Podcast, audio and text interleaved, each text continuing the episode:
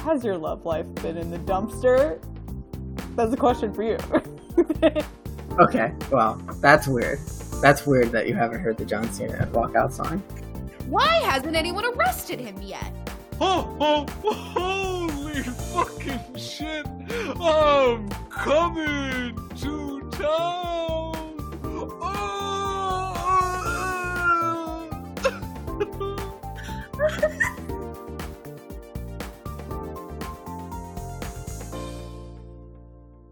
Hello, and welcome to People You May Know. This is a special Halloween episode about all of the Scream movies. I was absolutely obsessed with Scream as a kid. Um, I think it came out when I was 10. I believe it came out in 1996. And I just fell in love with it. Lord knows why. Um, I also I also used to read books about serial killers. Um, that was a little later. I was I think 13 when that was the case.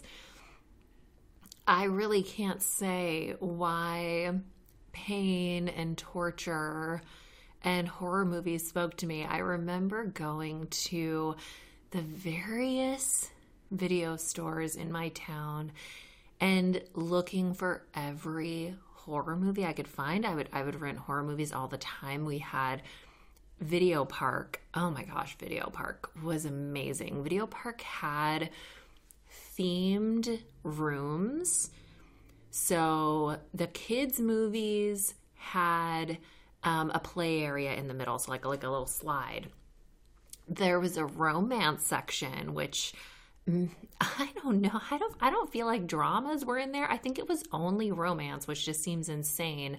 But they had a big like Gone with the Wind, uh, paper mache sculpture. It, I mean, I can't, in my memory, it didn't look good. I don't know, it's what they went with. It worked for them.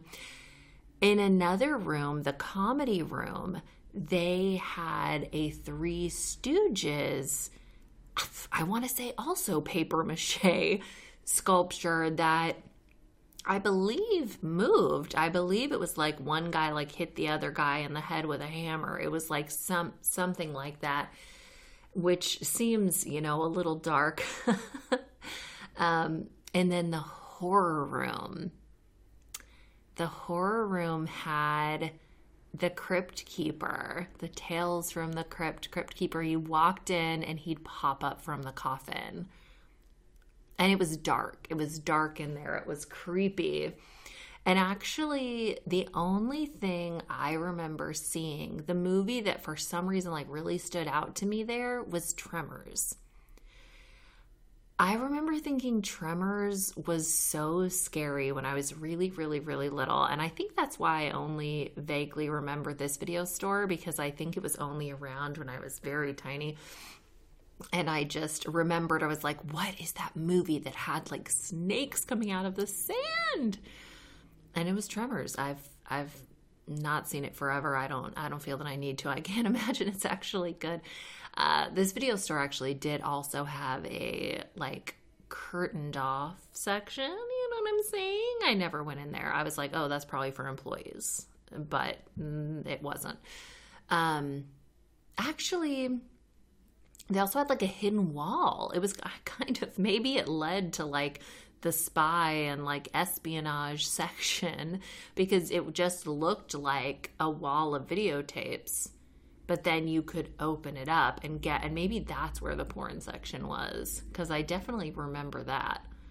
Uh, seeing it one day by happenstance when some pervert went back there, I guess but I would go primarily to Blockbuster, okay? Yeah, Hollywood Video was good, but but I think Blockbuster was the primary place where I would find the horror movies.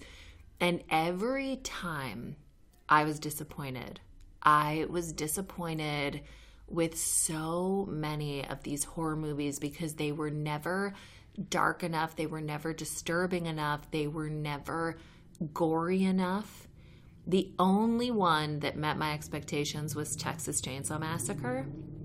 And as I got older, I was able to find some some weird ones like um, tourist trap and the burning that met my expectations, but those were not at the video store. Um, I got to see at the video store like demonic dolls was one. Um, I mean, of course, they had like Puppet Master and Phantasm and just like Hellraiser and movies that to me are just terrible. Um, but it was really, it was such a joy to try out a new horror movie, even though I knew, I knew they would be disappointing. I knew they'd be so disappointing. And I think maybe that's why Scream really did something for me, why it really touched my life was because it was truly disturbing. It was truly scary. It was truly special and surprising and funny. So funny. And I had a huge crush on Matt Lillard. I mean, that was just, which totally makes sense to me. Like watching it as an adult, I'm like, yeah, Skeet Ulrich is like so cute, so dreamy, like the ultimate murderous boyfriend. Clearly. But no, I liked the fucking goofy one. I liked the obnoxious one. Like, of course, that's the one I was drawn to. Just the one sticking his tongue out all the time. It's, it's so silly. So silly. Anyway, I hope you enjoy this episode with Casey. It was recorded on June 1st. So if we start talking about how it's summertime and we're, you know, going to the beach all the time, wearing our board shorts and our flip flops, like now, now you know this is the peek behind the curtain, not unlike the the curtain or hidden wall they had at Video Park. You know, now you know a secret. This was filmed in the summer, and I'm so sorry. But please enjoy and welcome to the show. Welcome, Casey, uh, to an episode of this podcast that's about Scream for some reason that really did not need to happen. I would just like to explain how it did happen, okay?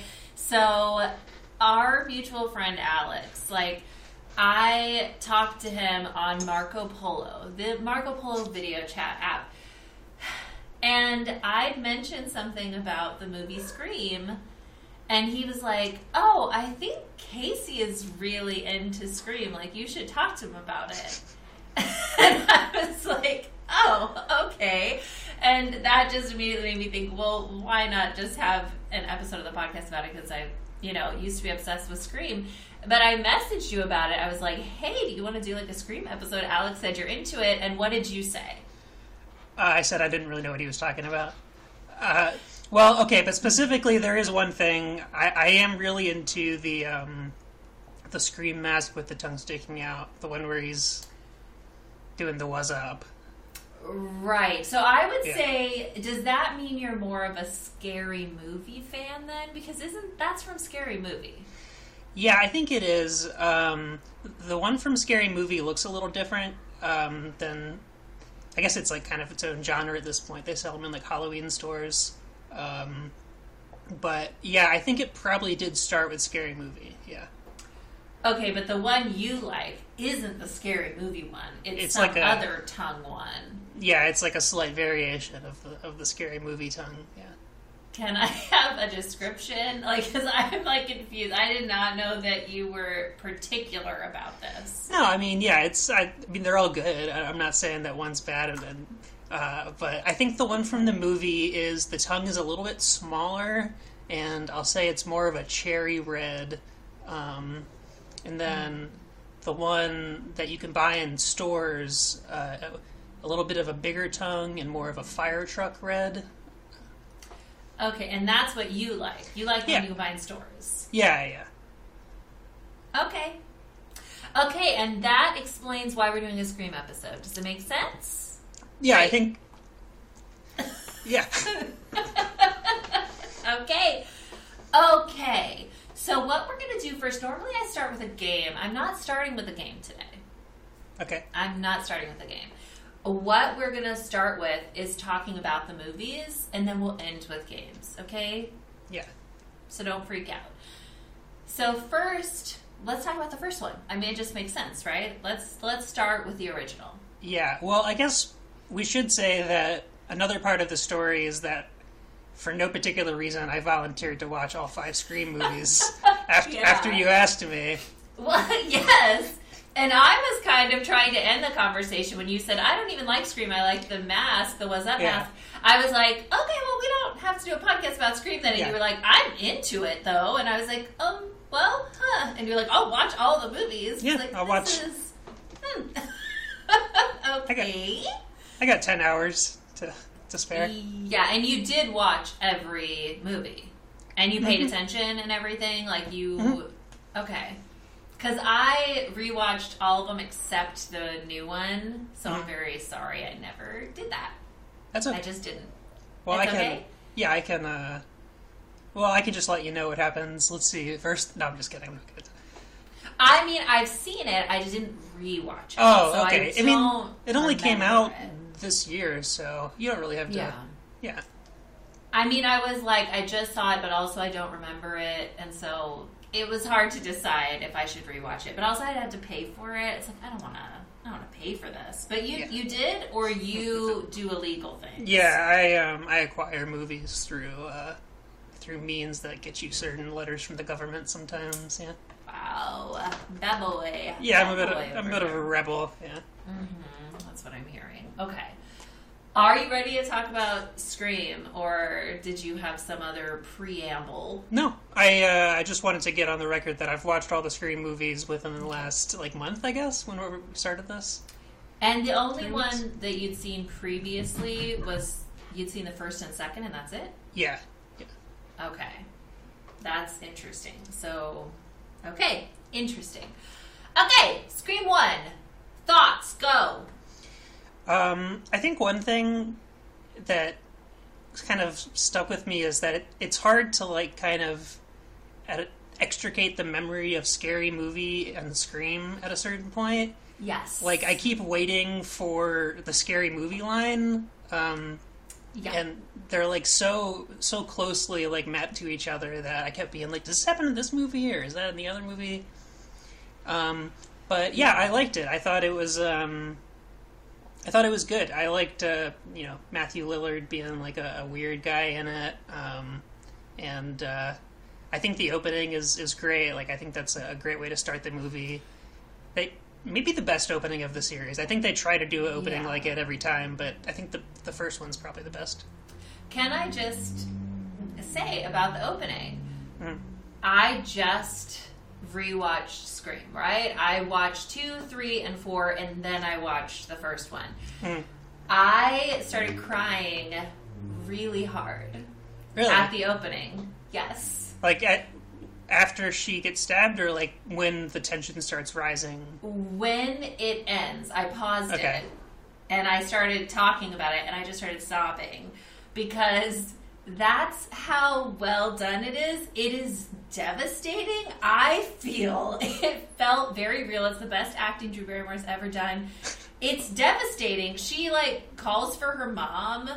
It's like, and but she I've doesn't seen have a throat. Yeah. and she can't. I've seen the BTK documentary where he talks about how one of the girls he killed called for her mom. So then I have that in my mind too. And it just, it truly, I was like, this isn't fun. I was like, why did I like this when I was like 12 years old? Or I think I was even younger than that. I'm like, what was wrong with me? Yeah, I actually. Um, so the movie came out in what, like '97 or something. 96. 96, yeah. And I actually saw the opening scene when my dad rented the movie. Um, it must have been like 98 or something. So I think I was like seven years old. And I, I distinctly remember that night being afraid that Scream was going to come get me. Um, And uh, Sure. I've, I've never had that for any other movie except for uh, The Ring, where I thought that the Oh, ring yeah. the ring girl was going to come get me. But yeah, when I was seven years old, I thought that Scream was going to come get me. Um, And you called it Scream. You were Yeah. like, that's hilarious. yes, Scream is to... Yeah, it's like Jaws. Did you know that Scream was originally titled Scary Movie? Uh, no, that's funny. That's Yeah. Yeah, that's kind of a weird thing too. Is like it makes you think about what the scary movies are because they're like parodies of a parody almost. Because I don't know, is, Scream a parody? It sort of is. It's like half parody. Yeah. I think it more now is just like meta in a way, but yeah, the original I think was intended to be more of a parody than it turns out to be, so it has some elements of that. Yeah, and so the idea of making like a parody of a, a movie that's already a parody is, um, you know, that's that's something that people could write a college paper about probably. Oh, for sure. Yeah. Let's hope that they have. We Yeah. should have tracked this down before we started recording. Foolish. Foolish. Um, and I'm totally with you on the like everything reminding you of scary movie and that I I'm a sick person when I watch something I pause all the time to make comments. This is just Okay. where my joy comes from when I watch things. Are you talking to your husband or are you Yes. just talking to yourself? Okay, yeah, Yeah. okay, Yeah. So, uh, like a 30 minute show becomes an hour or more because that's how much I talk. right? So, um, so throughout the Scream, I would pause it and be like, in Scary Movie, they say this. Like, yeah. just, to, just in case he doesn't remember. It's it's hard not to. Yeah, It's important information that Like- the world should know. for instance, when Drew Barrymore yells out, uh, "My boyfriend is a football player. He'll kick your ass," And Scary Uh-huh. Movie, she also says he's black, and I was like, "Is that in this movie? No, it's not. There's no way." Um, Yeah, it's it. Ha- they have. I guess those parody movies have a way of ruining an original because you can't get that other thought out of your head. So it's like it's like when I listen to any song that's been parodied by Weird Al. It's like Yeah, this is no yeah. longer a song on its own. You know. It also makes it harder to like take David Arquette's character uh, seriously at all because Oh. you're, you're, you're thinking of, of Doofy the whole time. Yes, and that was definitely a part I had to point out was when Neve Campbell is staying with Tatum, you know, and they get the phone call from the killer, and it Yeah. takes a really long time for Dewey to come out of the room.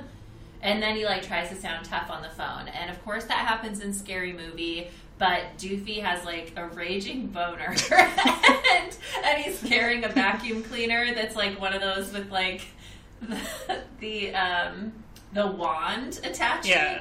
It. Yeah. And then so after he's he's really mad and he's like, "Don't disturb me when I'm cleaning my room," because he's he's masturbating with a vacuum, and it's a great moment. It's a Yeah. great moment in cinema. And it's weird because Doofy is the killer in Scary Movie, right? Isn't Yes. Which he, he's not in, in these movies ever. No, but watching it, I was like, oh, they're heavily hinting that Dewey is the killer in the first one, and it really would make sense. Like when he has Gail go walk alone with him when they're at the party, Yeah. he's like, hey, you want to go walk in the woods and look for a car? And she's like, yeah. And it's like, huh. Um, but what is funny too about Dewey, they always insinuate he's a killer in every movie. They have at least a moment where they go, maybe it's him. And you're like, no. He's not going to suddenly be the killer. What are you talking Yeah. about? I think that's also like a, a, a characteristic of the entire series is everybody has one scene where they're like, I'm not crazy, or am I? Yeah. Yeah. Like, once per movie, somebody has to do. Everybody has to do that once per movie, basically. Absolutely. Even uh, the principal in Scream, Mm. Henry Winkler, Mr. Himbry, he's got a moment where he takes scissors to some guys, to some high school kids. Yeah. He's like putting the scissors right in their face, really implying this guy could cut somebody up, right? Yeah. He's got the the scream mask uh, that he's holding up, kind of having fun with it. So Yeah. you're supposed to at least be like, what what's happening in his head, you know? And and and I have to say that scene is amazing because he scares himself in the mirror twice. Yeah. and it's so good. It's so funny. Yeah. Yeah, he's really good in the movie. I, I've been watching um, the new season of Barry, and it's uh, it's funny to watch him being like younger but also still old. But uh, Yes, He's- I he's remember a him good deal looking younger. a lot older. mhm. Yeah, but no, he's yeah, yeah. That's for sure. You see him now, and it's just like Mr. Cousineau. yeah, it's cute. and I guess like the structure of the movie is also like they always want to make you think somebody's the killer right before they get killed. Maybe like that's kind of a yes, recurring true. trend. That's like the tension. You're like, are they the killer? And then they die, and you're like, oh, okay, guess not. Yes, but they also do something really great where, like, okay, you first are like, well, it's definitely Sidney's boyfriend because he's like a creep. He's sneaking into her house. He's like pressuring her to have sex. He's just, he's just creepo. Yeah, And then they let you know it is not him because he gets arrested and then the killer calls her from jail. right. Yeah, And so the rest of the movie you're watching going, well, yes, he's a total creep, but it's not him. It can't be him. yeah, So it's like really great the way that they can also throw you off. And then he gets he gets stabbed later a bunch of times. And again that moment where she thinks it's him uh, toward the end and then he gets stabbed a bunch of times. And not real it's fake. yeah. He gets the- fake. Is it right fake stabbed? before- Right? Yes, yeah, yeah. But again, the audience is going, well, it can't be Bill. Just when I thought maybe it can still be him somehow. Because she's like, maybe he called me from jail as Yeah. the killer. And it's like, I don't think he. I feel like they probably monitor the calls, but maybe they don't. Yeah, it's like, hey, can I- let me make my one phone call real quick. I'm gonna fucking kill you. right. Yeah. I was like, and I still don't know. Are we supposed to think that he did that? Because they really kind of imply that that is what happened. yeah, I, well, later in the series, they kind of start to play around more with the idea of like who can do the voice. Um, But in this one, yeah, it's either the both of them can both do the voice equally well, or it's always Billy. Well, what's interesting is when you find out that it is Billy and Stu, they take turns using the little machine to do the voice. Um, Right. And it sounds nothing like the voice. It sounds like their voice in a weird robot thing. Because Yeah. the person who does the voice is actually some other voice actor. So it's it's not them. And it just becomes very clear when they use the device in the scene. It's like, hey, that's actually not what he sounds like. Yeah, I'm glad they have the same guy in all the movies. It, it's uh, it's a nice bit of consistency. Yeah, and and I think because we saw the movie when we were uh, babies, you were seven. Did you say? That's insane. Yeah, something like that. Wow. Um. Just the opening. I stopped after the opening. Okay. Well, I would hope so, but it gets so much like less scary. It's like Yeah. not that scary after the opening. So you really, man. Yeah. Um. I don't remember what I was going to say though. I got too caught up in the age. So we're moving on, and guess what? I'm not going to figure out what it was. Okay. Okay. One thing I did notice that is a weird thing to notice was that a lot of people in Scream have brown eyes. Hmm. A lot of them do. A lot of them. Billy does. Tatum does. I think maybe Sidney does. There was just a lot. There were the two cheerleaders in the bathroom talking shit on her, had brown eyes. Um, there were just like a lot of characters that, like, normally I don't think I would even notice. So it made me wonder if the movie in some way was like highlighting it. I don't know. Or Huh. I'm just weird. I don't know. Casey, do you have brown eyes? Because that's kind of Yeah, I have, I have brown eyes. This is like the That is weird. Well, this it's- is a- getting creepy. it's a Mandela effect. I think so. Wow. Yeah, it's- okay. The brown eye conspiracy. Yeah, I don't know what to think. Um, okay, other things I liked in the movie. I like Dewey's ineptitude because then you do believe maybe they won't catch the killer. He's so so dumb and and they have that scene where he's talking to the sheriff and the sheriff is smoking a cigarette and Dewey's eating an ice cream cone Yes. and it's just so good. It's so good. This is another one where okay, I don't remember. Is there a scene in Scary Movie where the guy stumps out a cigarette and then the other guy steps on the ice cream cone, or did I make that up? I think so. Because I, I, yeah, I don't even remember if that happens or not. But when he threw the cigarette on the ground, I was waiting for someone to throw ice cream on the ground. Me too, me too. And now that you say that was in Scary Movie, I'm like, oh yeah, that's probably yeah, because that's yeah, that's all I wanted to happen. I was like, you're already toying with it, like Yeah. let's go. He was just yeah, they have him eating a big ice cream cone for no no real reason. yes, except just good. to show that he's a man child or whatever, which is just great.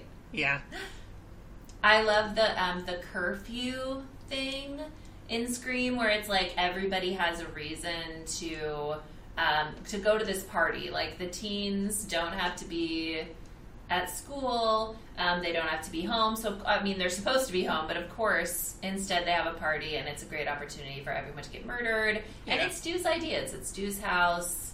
I mean, that's fishy. That is Yeah. fishy.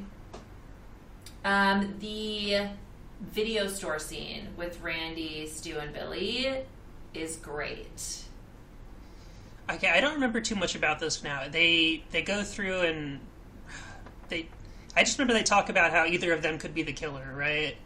Yeah, so Stu and Randy are just talking about how you might figure out who the killer is, and and Randy is sort of ends up being like it's Billy, like he's fucking creepy, and then Billy hears him, and it's a whole interaction. But just like everyone's performance is so good, and it's just Stu and Randy being like the funniest they are in the movie, except maybe when Stu is kind of dying.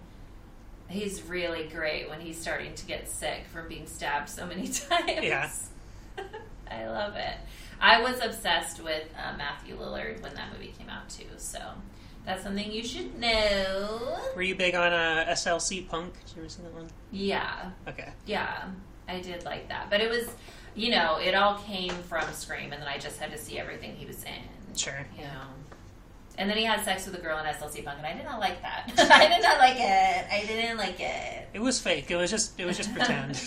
Yeah, right. Don't try to make me feel better. Randy is so good though overall in this first Scream. He's he's very entertaining. He's very funny. He's he's a really unique character. I don't know what you think. Yeah, I it's hard for me to. I feel like I, I come into it with a lot of um, Jimmy Kennedy baggage. I, you know, right. it's hard to not think about the I don't know the days of of Jimmy Kennedy's life that have happened since the movie. But yeah, I think Yeah. if, if we could remove it from all the context, then uh, yeah, I think it's pretty good.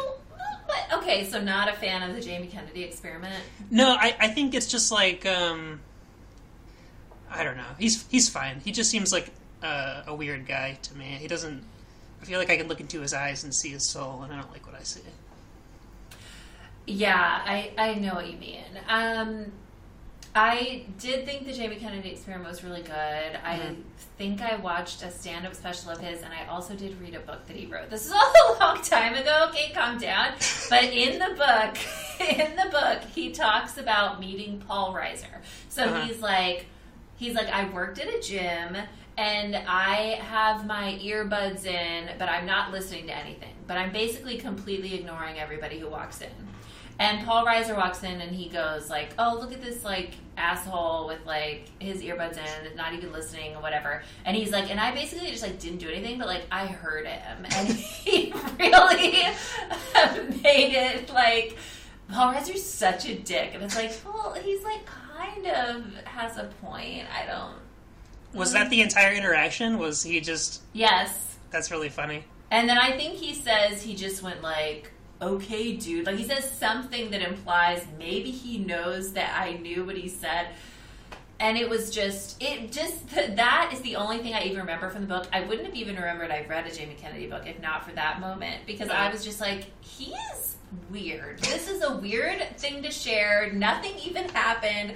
But you also want everyone reading the book to be like, Paul Reiser, are you kidding me, dude? Yeah. you know, it was just, um, Maybe it was cathartic for him to get that experience off his chest. You know, he, yeah. he was unpacking was. it all. Yeah, and you have to. I mean, that's that's a painful moment. Okay, I have one more thing to say about Scream, and then we'll move on to the other movies that I probably have less to say about because most of them are very bad. Okay. okay, great. Um, so the other thing I really like about Scream is the ineptitude of the killers. So hmm. Dewey's inept, but so is the killer. Like, you know, he's he is clumsy. He there's really so many moments when the killer or killers could be taken down, but the person just kind of like knocks them over, and then they're like, well, "Now I'll run away." And it's like, well, maybe jump on them, do a little something Yeah. more, you know, because they're gonna stab you in just a minute. I mean, really, in just a sec. Yeah. Um, but they like at the end, especially, we really see the ineptitude when they lose the gun. They like set a gun somewhere and they're like, "Oh, the gun's gone, dude!" And then they lose Sidney, and she gets the voice box thing and is taunting them, and they're like, "No, dude!" They're like really upset about it, and it's just, it's just great. It's just great. Yeah. Okay, Yeah, great. It's a good no, it's a good ending. I agree. I like it. I think um yeah, I, I like uh well, you talked about how when he's bleeding out, he goes like, "Oh, he's like, my mom and dad are gonna be so mad at me." I thought that was a good line. Yeah, Yeah, and just his performance of it, it felt very real, even though that could be like super cheesy. For that character, it, it just felt real, yeah, yeah. you know? Yeah, I loved it. Um, okay. Oh, phew, Scream 2. Hmm?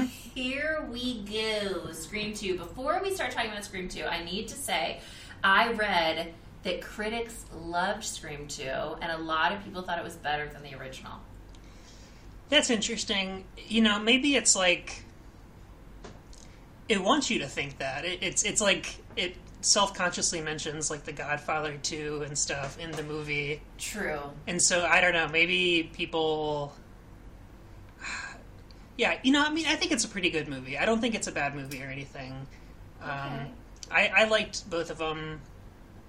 Uh, let's see, what Timothy Timothy Olyphant is ends up being the killer, and um, Billy's Laurie mom. Metcalf. Yeah, Laurie Metcalf, right? Yeah, Billy's mom. I did not remember it was Billy's mom. I was just like, oh, it's Timothy Olyphant, his mom. I don't Yeah. fucking know. I did not remember that. I was like, why the fuck is it Billy's mom? You guys don't know anything. It his mom's not going to be a serial killer. Yeah. I think also maybe the second one, um, I don't know, the relationship between uh, Courteney Cox and David Arquette is pretty strange in the first one and maybe makes a little more sense in the second one. And then I think by the third one they're married, or maybe by the fourth one they're married, I forget. Uh, but I think that Yeah. that relationship kind of maybe developed a little bit more in the second one. I like the idea that she wrote a book and then that Dewey was like offended by the stuff that she wrote in it. Yeah. Yeah, they got some good drama with them. And this is the start, you know, in in the first Scream, Gale's outfits and styling were you know, they stood out. Uh, She wore, I think, a lime green suit, uh, Yeah. skirt suit thing in the first one, but her hair looked normal, her makeup looked normal, like nothing too crazy. Now in the the second one, we get the chunky highlights. She's got, I believe it's is it red, a red chunky highlight in her hair. I can't. Re- yeah, something like that. It's just she gets a little more out there, and you go, okay, I'm getting more of a sense of Gale's personality. Yeah. Uh, we won't get into her Scream 3 styling just yet. Let's Yeah, okay. hold on to that.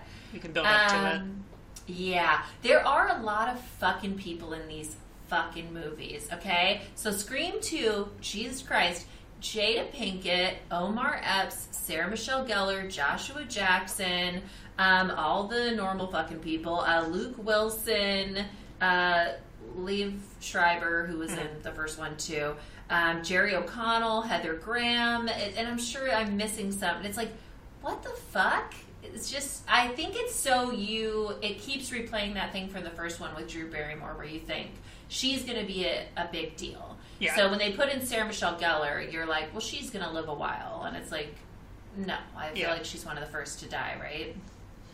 Um, also, I think if I remember right, Liev Schreiber has like zero lines in the first movie. he Uh huh. he only like exists in like camera and stuff. And the second one, he's got a pretty pretty big part. And um, I did Yeah. I did think his character was a little bit funny. I, I like the idea that he wants to be on TV a lot. It was just so. That's the thing, though, with the second one. It's so cheesy in a way that the first one wasn't. So even Yeah. though some of it's enjoyable, it's also like, what is this tone that you've taken? Why? Yeah, You know, even Randy, like I said, in the first movie, he is great. And then in this movie, he's so weird in a way that isn't even charming. Like, okay, he has this huge crush on Sidney, and he's just talking about, he's like pining after her, and then he he's walking with her a moment later and being weird as fuck. Like, just like hardly paying attention to her, like brushing off her questions and talking in like a weird accent. And Oh, like, yeah. uh, be- and it's like, whoa, it was so uncomfortable to watch. It was just embarrassing. yeah. Um, this is maybe a good time to tell you when I first saw Scream 2 in the theater, I um, I sobbed at the end. So this is uh, something that happens to me a lot with the Scream franchise. What- It turns out. What in particular do you think you were sobbing about? So here's what happened, okay? The movie ended and I started sobbing, okay? And I don't know that I knew why. I think for me it was kind of like there was a lot of emotion because I was so obsessed with the first one Okay. that I think it was just a lot, you know? Um, like I'm, I'm kind of weird. Like when I would like have a crush on like an actor or something. Like if they were on, interviewed on a show, I'd be like, I can't watch it because it's like too much. Okay. it's too much emotion. So I'm like sobbing at the end of the movie, but I'm with my mom, right? So at the end of the movie, they show all of the actors one by one. They put like a little photo up or a little video and with their name. When Jamie Kennedy appeared, my mom, famously shy, like started screaming, like hooting and hollering and being like, "Yeah, Jamie Kennedy." So, I then went, "Oh, is that why I'm crying? Because because Randy was murdered? Because I was shocked. Even watching it again, I was like, this is kind of a shocking time to kill this character. It like doesn't make Yeah. sense. He's one of the main people that really should have been there, like Dewey through the fifth one or whatever. Yeah, that's something they like to do every now and then. Is they like to kind of pull the uh, the HBO card and, and kill off a main character for shock value. Yeah. Yeah, and it, I mean on HBO maybe they'll bring him back or something. They'll be there'll be a ghost uh, or something like well, that. they do bring Randy back a little bit, I guess. Oh, that's true. Yeah. That's true. Yeah, they have his sister. Well, that's what was fucking crazy in the third one. They have his sister come back and she's got a video from Randy, so he explains the rules and it's like, well, why didn't you just have him in this movie? Because also Scream 3 sorely needs a Randy. I mean, not to go too far into it, but it needs it needs more. Yeah. It needs a lot more. Okay, uh, Scream 2, the main thing for me was that it was boring. Like, Okay. when they were focusing so much on Sidney in college and her um, in that fucking awful play, and they. Yeah. it was just a lot of shit that I was like, can we move on? Why? Yeah, I like the idea that the director was like, okay, Sidney, I know you got a lot of trauma about like knives and stuff, but you just got to get out there and do it. Okay, by the way, we're rehearsing that scene where everybody stabs you at the same time. I know, but she that's how good she was. yeah, That is how good she was. He needed her. yeah, Yeah, she's like actively being stalked and people around her being murdered and but really you should be in this play. I know you've got a lot on your plate, but let's not neglect the play. yeah. I guess it's important that she gets on to be an actress, or was that the idea? She wanted to be an actress in those movies. I guess. I don't know. I don't remember that being a thing at Yeah, all. I guess she was just doing the play to do it. Do we know what she even ends up doing? Mm, she's in a mom. Scream, th- yeah, she's a mom, and in Scream Three, she's doing like the crisis helpline sort of thing. Right, yeah. But otherwise, like, yeah, I feel like we learned she's a mom and she lives somewhere far away, and that's all we know. I guess she writes books, maybe one book, but Right. yeah, maybe it's royalty checks from the Stab movies. Yeah. I guess that's something for the second one. Are we still talking about the second one? They, they introduced the Stab Yeah. movies in, in this one, which True. uh, goes along a bunch as the movie goes on, and um, I think the Stab movies are, are pretty fun. Uh, they maybe kind of wear their welcome in the fourth one, but we can you know get to that later. Hmm. Okay. okay. Let me see if there's anything else to say about Dewey um, or anything else. It's just the mention that um, that he has that theme music, and then which Yeah, is just he has a motif. cowboy. Yeah. Yeah, it's it's kind of nice. Um, and then they mention like uh, multiple people from Friends in Scream Two. They mention Jennifer Aniston, and they mention David Schwimmer. And it's just it's just strange because you know Courteney Cox is in it, and it's like, what is this? Yeah, there's a lot of like very on the nose stuff like that too. Like all the characters' names are just very blatantly. I think that's the second one, right? Or maybe I'm thinking another one. Never mind. I think it's the one with Sarah Michelle Gellar. Is that the s- Yeah, that is the second one. second one? Yeah, all their names are like. Uh... No, wait. Sorry, it's the third one because the third one has the director, uh, has the actresses, and the actresses' names are like, I don't know, Michelle Aniston and like. Oh, Uh, really? But, yeah, all the characters' names are just like other actresses' names. Oh, okay, interesting. I don't know that I even noticed that. I certainly did not write it down. Yeah. Um, I did like um, Timothy Olyphant as the murderer, and Laurie Metcalf. I guess it's fine. It just like it starts to become very convoluted, which it already was a little bit in the first one when he's like, I am killing you after I already killed your mom because your mom was sleeping with my dad. And it's like, Yes. okay, okay, okay, okay, okay. But why did you date her for two years? Like, you dated her for a year so you could get close to the mom and kill the mom, and then you dated her for another year and then tried to kill her. Like, I don't understand the timeline for you, Billy. Yeah, yeah. But this one start gets more convoluted. Scream two. It's like, well, now it's his mom doing it, and then she also just met a guy. Where did they say they met? Craigslist or something. like that? Yeah, that, it was just on the internet somewhere, yeah. Yeah. Um, just a little, just already a little crazy. Where you go, well, yeah, I was never gonna guess that it was this fucking reporter lady.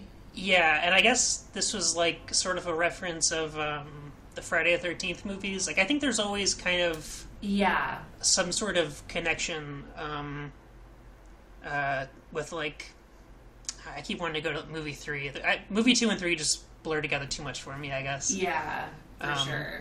But well, to say the connection in number three is that it's her long lost brother, which I think is uh, one of the Halloween movies is like about that. Like in Halloween, Oh. Halloween two or four or something, they have this whole like backstory where it's like actually Michael Myers is Jamie Lee Curtis's long lost brother, and so I think it's Oh. maybe like some of this stuff is a little bit tongue in cheek, or they're like directly lifting it from other movies. Yeah. yeah.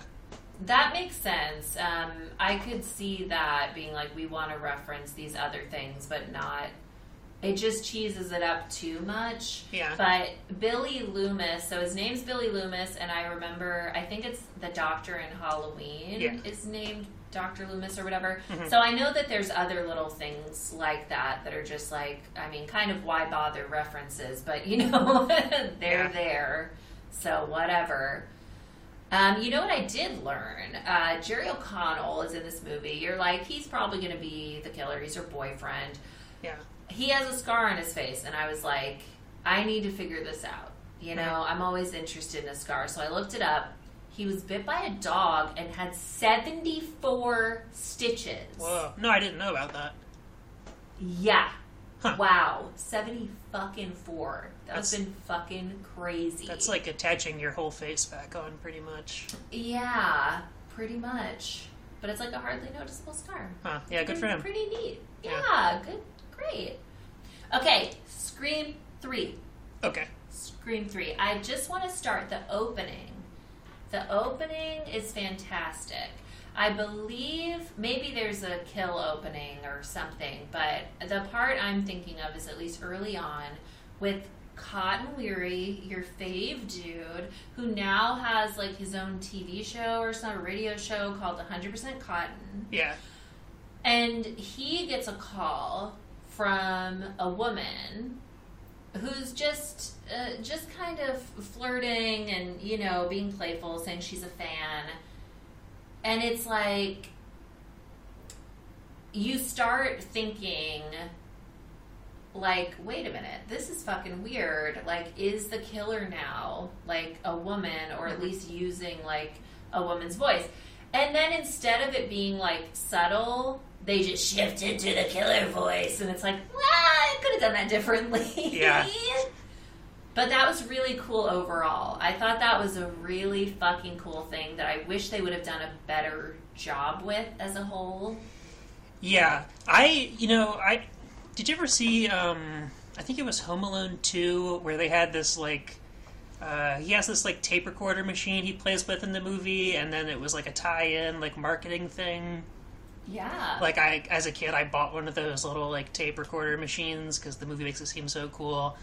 I kind of almost got like that feeling from this movie. Like I like I wonder if there's a home version of this device available because it, it's just the technology seems uh, a little bit a little bit fantastical here in this movie. Oh yeah, yeah. Because okay, when it's initially a woman, I'm like, there's some way that maybe you could do that. But then it becomes they can perfectly mimic the sound of anyone's voice. Yeah, In this voice modulator or whatever, and it's like, well, I don't think we can even do that now. So Yeah. I mean, it's a little, it's a little bit silly. Um, but you know, it it lends itself, I guess, to good moments of like, oh, this person called me and asked me for help or some shit. And yeah, you don't always see it coming. That's what I think is kind of fun too. That you know, sometimes they're like, yeah, I talked to the director on the phone or whatever, and you're like, yeah, okay, well, you know, you gi- don't really yeah. think anything of it. it gives room for a lot of like misdirect. Yeah, um, yeah, but a lot of phone calls centered like Yeah. moments, lots of phone calls. Yeah. Okay, so the third one, I, I'm trying to remember. Okay, so there's the director, and they're making a movie, and Neve Campbell's not on the set of this movie, right? Like, she's just. She's like off in the woods somewhere for most of this movie. Yeah, she's off in the woods. She's hiding away. Dewey is the only one on set because he's like working with the actors so that they know what to do, which is like and know how to behave and how to act like the characters, which is like so insane. It's like you're one of the only people who has a real job on- in Yeah. the movie, aren't you? Like, why are you doing this? Yeah. But then, how does Gale get involved? Is there just there's a murder and then she comes to set? Yeah, that must be it. It's like. She, because she's written books or something, she becomes the the authority. Yeah. This one, yeah, so this one's also a little bit convoluted and it doesn't not all of it sticks with me. Okay, so this is the one that was written by a different guy, we should say. Oh, Uh, okay. And the guy it was written by also wrote the new Top Gun movie, which is uh, interesting. Ehren Oh, Ehren Kruger is the guy's name. Yeah. weird. Yeah. So he's just some guy that writes sequels, I guess. But wow. yeah. Um, so this one, uh, so they go to the movie set. Uh, the killer is just starts killing people on the movie set. Is that? I don't know. Is he killing uh, people elsewhere first? Like, I don't even remember. Does it start on the movie set? Because the second one is like, okay, so the killer's trying to do a sequel, and then the third one has this whole thing about like the trilogy is where all things must be resolved, is coming full circle or whatever. Yes. Okay. Cotton and his girlfriend or whatever, I think, are like one of the first murders. Yes. And they make it sound like um, Cotton's like trying to kill his girlfriend. So then that's kind of how they both get killed because he gets home and she's still afraid of him and then runs into harm's way and then Okay. So that must be just how Gale gets interested, where it's like, oh, someone killed Cotton. Yeah. Should write about this. And there are, again, so many people in this fucking movie. Yeah. There's Patrick Dempsey, Emily Mortimer, Yes. Jenny McCarthy, Parker Posey, who is like the worst actress of all time. Jesus fucking Christ. Patrick Warburton, Jay and Silent Bob for some fucking Yeah, that's- reason. that's a Oh, weird one. God, that was awful. Yeah. Um, Scott Foley, of course, who is the long lost brother and sole killer, right? He's the only killer. Okay, so this one I read the IMDb trivia on, and have you have you read about the two killer theory? No. Okay, so apparently when they filmed it, Emily Mortimer was supposed to be the second killer. Um, and so there's all these like weird little things left in where she could still be the killer, and then I guess in the end they just like took away the scene where she pops out and is like, ah, I'm actually still alive. And uh, so now there's just kind of like all these little remnants of the idea that Emily Yeah. Mortimer was like killer number two.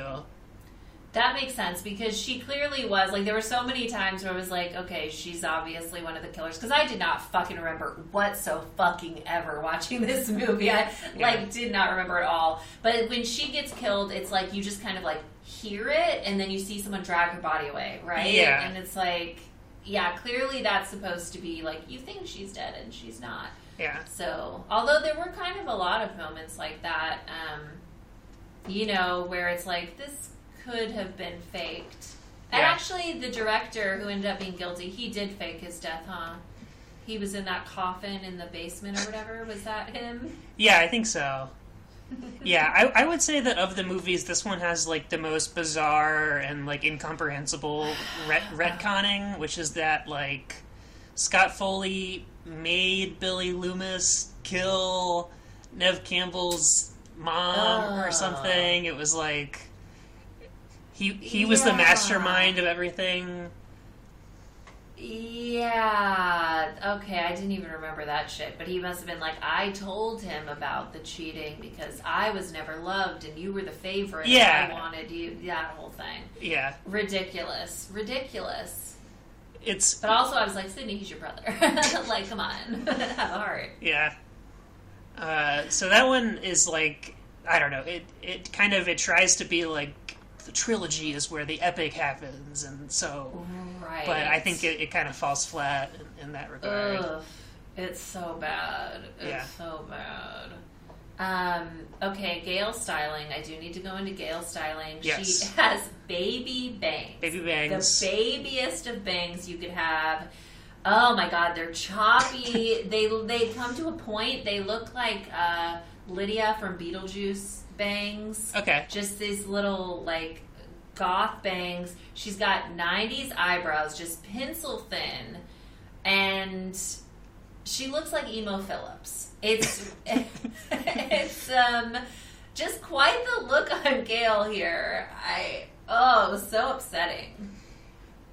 Yeah, I don't really understand because is it just is it a character choice or were they just like okay, so the idea is she's gonna look cool. Okay, someone go make her look cool, and just nobody was like able to say, oh wait a minute, that's not very good. Right. How did this happen? And and at the time, was it like she looks good? Yeah. you know, like, the '90s were a crazy time. Even It's though like- this movie, I think, came out in 2003. Uh, yeah, something or was it like two thousand even? I wrote it down somewhere. It was 2000. Yeah, you're Yeah. right. Because So- Scary Movie came out after Scream 3. Isn't that insane? Three Scream movies had come out Yeah, that before is Scary Movie. that is crazy. It's Yeah. crazy. I'm always, I'm always saying that Scream 3 has uh, what I call that immediately pre 9 11 feel, you know, where all the characters just kind of sit around going, like, man, I'm sure waiting for some major history event to happen. I, Absolutely. Although, although I did read they had to reduce the violence in Scream 3 because of Columbine. oh. So something had happened. They weren't so innocent. Yeah, that's at least interesting. At some point. Yeah. Yeah, and I was like, where did you reduce the violence? And is that more why Emily Mortimer wasn't brutally murdered in our faces? Was it just that they were like, we'll just drag her away? That know? that is something we didn't mention. Is the kills in the first movie are gross. Like the way that Drew Barrymore is killed is like really Uh-huh. Ooh, gross. She's like disemboweled. Everybody gets disemboweled in those movies, Yeah. and I think maybe the third one doesn't have so much of that. Yeah. No, well, ugh, one of the kills is the house blows up. Do you recall this? Yeah. That that was so fucking silly. It's like you guys, and then I think somebody gets shot after that.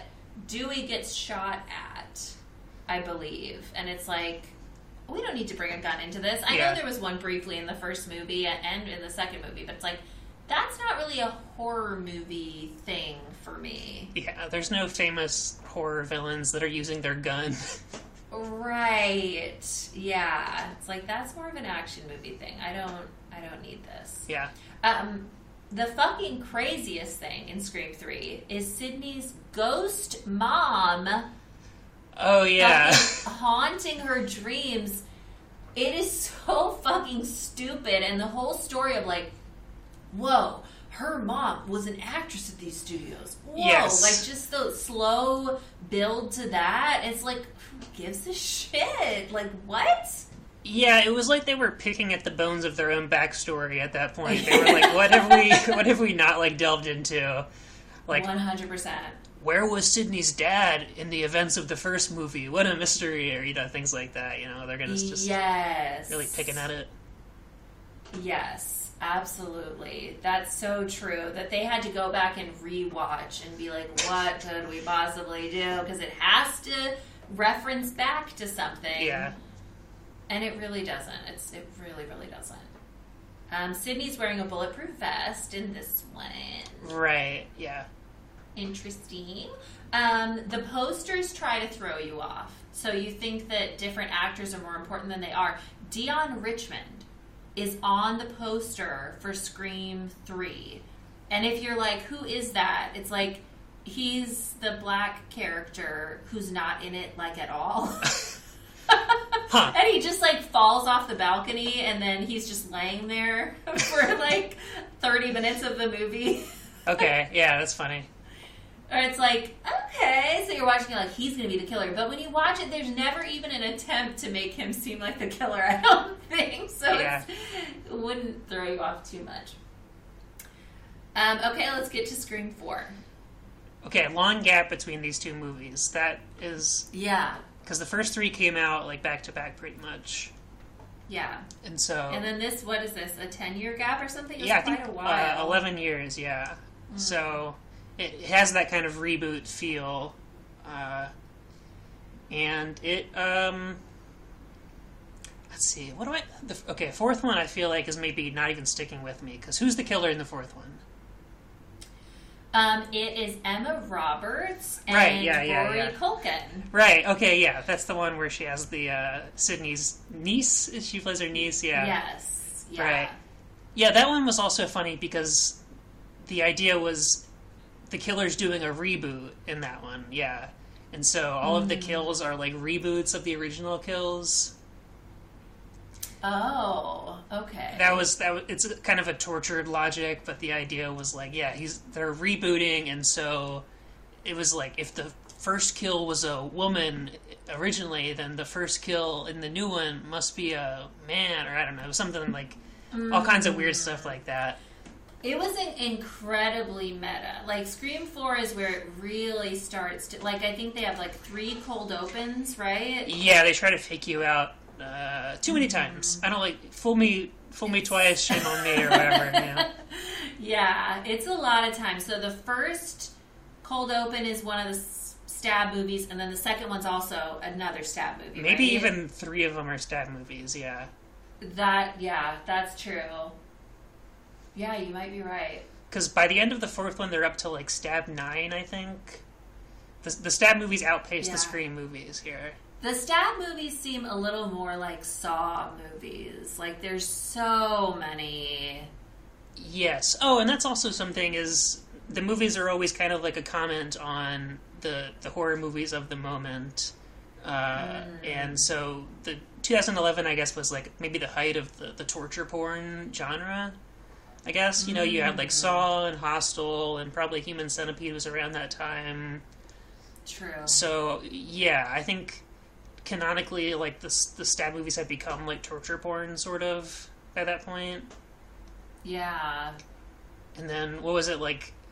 Stab, uh, stab eight or stab nine was like it was like the Last Jedi or something, and people were mad that it wasn't close enough to the original movies.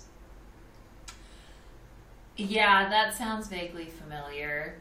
I- There's just like The whole motivation of the fourth one is that they want to make the next movie good. I think, or is that fuck? Maybe that's five. There's a lot of Scream Yeah. movies. Yeah, they all blend I together. know. They do. They really do. I mean, even when you don't watch them right in a row, I think it's just like, yeah, tough to keep track. Yeah, so four and five are both about reboots, except that five is about like the soft remake. So yeah, four. Emma Roberts wants to be the ultimate famous celebrity or something. That's her motivation. Yeah, I guess so. Yeah, she just wants attention uh, because she's a millennial or whatever sort of idea, I guess. This is also the one where they most hint that Sidney could be the killer, I think, and also that she might be killed off. They kind of they they come the closest Yes. to, to teasing that in this movie, probably. And yes. I think maybe for a moment I thought that she could be the killer. Like I had it swapped. Like I thought that maybe Sidney was like grooming Emma Roberts in some way to like take over for her, but it was kind of the other way around. Like Emma Roberts was I don't know, reverse grooming and Neve Campbell or whatever. Yeah, well, because what's great with Scream 4 is that, you know, like in Scream, you first think Billy's the killer and then they Yeah. clear his name. But in this one, it starts with going, it's not her, because she gets a phone call from the killer, like scene one. So it's like, oh, okay, well, it's not her. So you just immediately think she's innocent. So I really love that because. I, for whatever reason, I'm, dumb, I guess. I really did not see it coming when I watched it originally. No, I, I think it's a pretty. They do a pretty good job of keeping you from from expecting it. I think it's always like the double killer thing is always good too because you're, you're like, Yeah. okay, well, it's when they kill off Rory Culkin's friend, that makes you think like, okay, well, I guess it's not Rory Culkin then. Um, Yeah. so that's that's good. Um, did you notice there's always like one little gay joke in every Scream movie? Um, Really? yeah, I think it's maybe because the the director, the screenwriter is gay. I don't know. But there's one little joke in Oh. one of the movies where one of the cops who's like guarding Sidney is is canonically gay, and then when the killer starts killing the cops, one of them says like "Don't ask, don't tell," and then gets shot. Uh, and then Oh. yeah, so it's just a little joke. Uh, and then yeah, just a little one. and then the fourth one, um, uh, Rory Culkin's film club partner, before he gets stabbed, he goes, "You can't kill me. I'm gay," uh, which That's right. yeah. So you know, Happy Pride Month, everybody. You can watch the Scream movies. You know, they they fall under that category, I guess. You know, uh, in Scream 4, even though right at the beginning she gets a phone call from the killer, also right at the beginning, before her friend gets in the car, she's talking to her other friend. And she gives some information about like her ex boyfriend. And then she says, Don't mention this in front of the other friend. Other friend gets in the car, whatever, they get the phone call from the killer. I then that friend gets killed pretty quickly, you Yeah. know? And I think right there, like if you were really paying attention, you would have been like, she has some problem with her because she whatever flirted with her boyfriend or whatever it may be. Yeah, right. Because yeah, she's like jealous of her or whatever is is the idea. Yeah. Yeah. Um, and there's a moment I, I will talk about Scream Five along with Scream Four just because I don't fucking remember it very well. Um, but when they first introduced the killers in Scream Five, they like meet at the hospital and one of them's like oh hi my name's whatever and the other one like makes a little face and is like nice to meet you and i was like okay so they know each other is this gonna be but of course they throw you off throughout the movie where you go well maybe it's this person maybe it's that person Yeah. but i once it was revealed i was like okay yeah that was what that was supposed to be like you know Yeah. The so they, they like to wink at it gosh, and now okay, the killer in the fifth one is um Who's the killer in the fifth one? It's It's the girl from Better Things, the eldest daughter from I think it's called Better Things. Um, who was also in Once Upon a Time in Hollywood. right, yeah, and so she teams up with um Uh, Dennis Quaid's son. Right, yeah. Jack, Jack Quaid. Jack Quaid, Yeah. and he's just some crazy guy, so it's kind of like the second one. like, yeah. He's just some crazy guy she found on the internet, I guess. Yeah, and who the fuck is she again? She's just the friend of somebody. Yeah. I don't. Yeah. I don't remember why she's she wants to do that. She, okay, so that's the one where she likes the movies a lot, and she wants the next movie to be good. And so, oh, okay. because that's the one where it's kind of like referencing the Last Jedi or whatever, the Rian Johnson movies, and it's like it, they're kind of commenting on like I guess also the A twenty four movies, but the the Rian Johnson Last Jedi Star Wars movies apparently is is what they're referencing because in this universe, Stab Ten or whatever has like the the woke backlash, uh, and that's Oh. that's like a plot point. Yeah. It's it's funny because four and five are the exact same thing. They have like a eleven year hiatus, and then it's like we're gonna reboot it, and they're they're both just the same thing. Yeah, they're very similar. Yeah, There was just so much talk of like um, like everyone was Randy in Scream Five, where everybody's like, I know all about what happens in every horror movie and what the rules are, and like in the fifth one, it has to be like ca- calling back to something that happened before, and it has to be like a family member of somebody. yeah, Um, so then they have like Randy's niece or some shit is in it, and yeah, I'm trying to remember if um, anybody is related to somebody. There's oh, who the fuck is related to Billy? Is it the main girl? yeah. I I, think she. Yeah, that. she's like Billy's.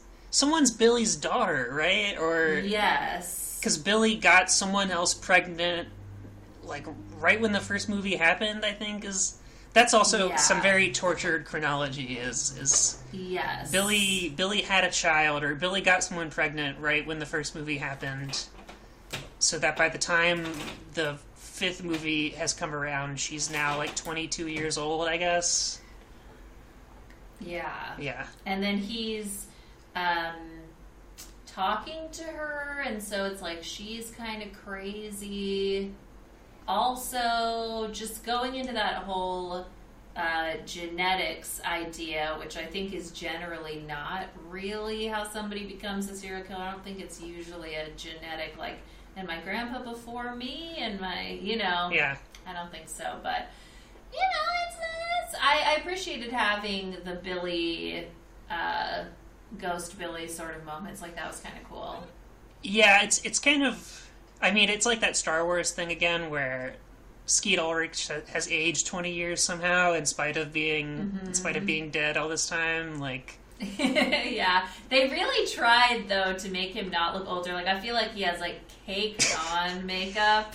maybe that's why he looks strange to me. I don't know. Like he yeah. It's, it's like when I see Paul Reubens in his Pee Wee Herman makeup, there's something kind of unnatural about it these days. Yeah, when I um when I think about it in my mind, I do imagine Billy being like ghost white. So I really think they overdid it. Yeah. But and was was Skeet Ulrich ever really in much? I know he was in like As Good as It Gets. He like beat up Greg Kinnear for being gay, which just seems like such a Billy thing to do. Yeah. um, I guess he's in Riverdale, right? oh, I think so. okay. I think he. Oh, that seems like a good fit. I think if I remember right, he plays like Jughead's like weird dad in Riverdale. Like Oh. Like Jughead's got a weird dad who lives outside of town, and that's like why he's got a dark home life. He's got Skeet Ulrich for a father, I think. That's very cool. Yeah. So wait, are you watching Riverdale? No, I just remember somebody else watched it. Maybe like Miranda had, had watched it, or I don't know. Oh, I- I oh, okay. heard- Yeah. I heard think, secondhand. I think Miranda did recommend it. I just had a video playing on my phone, and I think my sound's turned off. You probably would have heard it. I didn't so hear it, no. I think we're okay. Okay. It's an old forum person talking about why they stopped being a Jehovah's Witness. um, so. Yeah. I started watching it and I went three hours long. Um, so I don't need that in the background. That Huh. seems weird. That's like a long commute. Listen, you know. Yes. I had it on two times speed and I still was like, I don't know. I don't know about that. Um, let's see. We got to talk about the soundtracks of these Dega movies. Yeah. Um, just kind of one very random thing is that the only thing I knew about Scream 3 turned out to not even be true. I, I knew that this one System of a Down song called Spiders was on the Scream 3 soundtrack.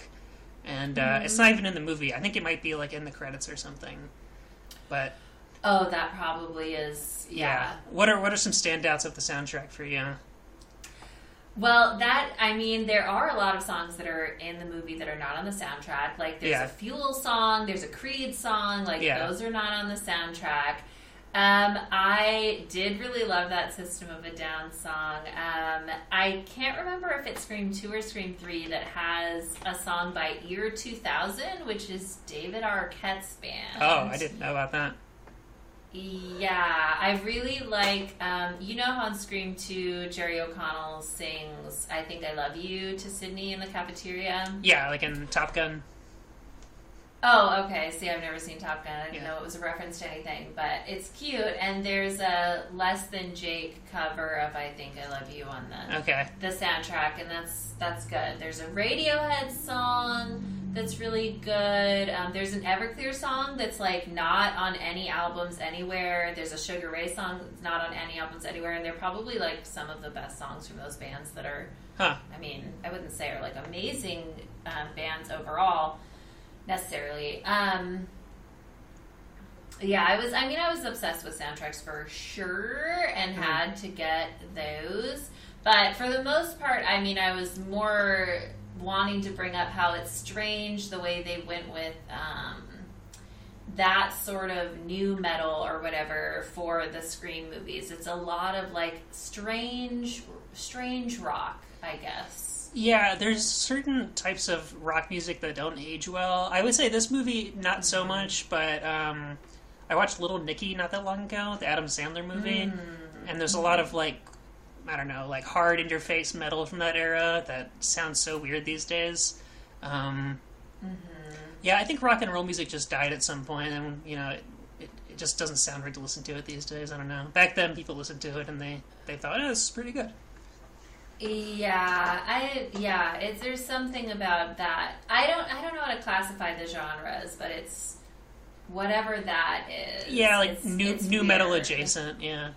Yeah, it's like light nu metal Yeah. or something. Like it's the easy listening version. Post nu metal.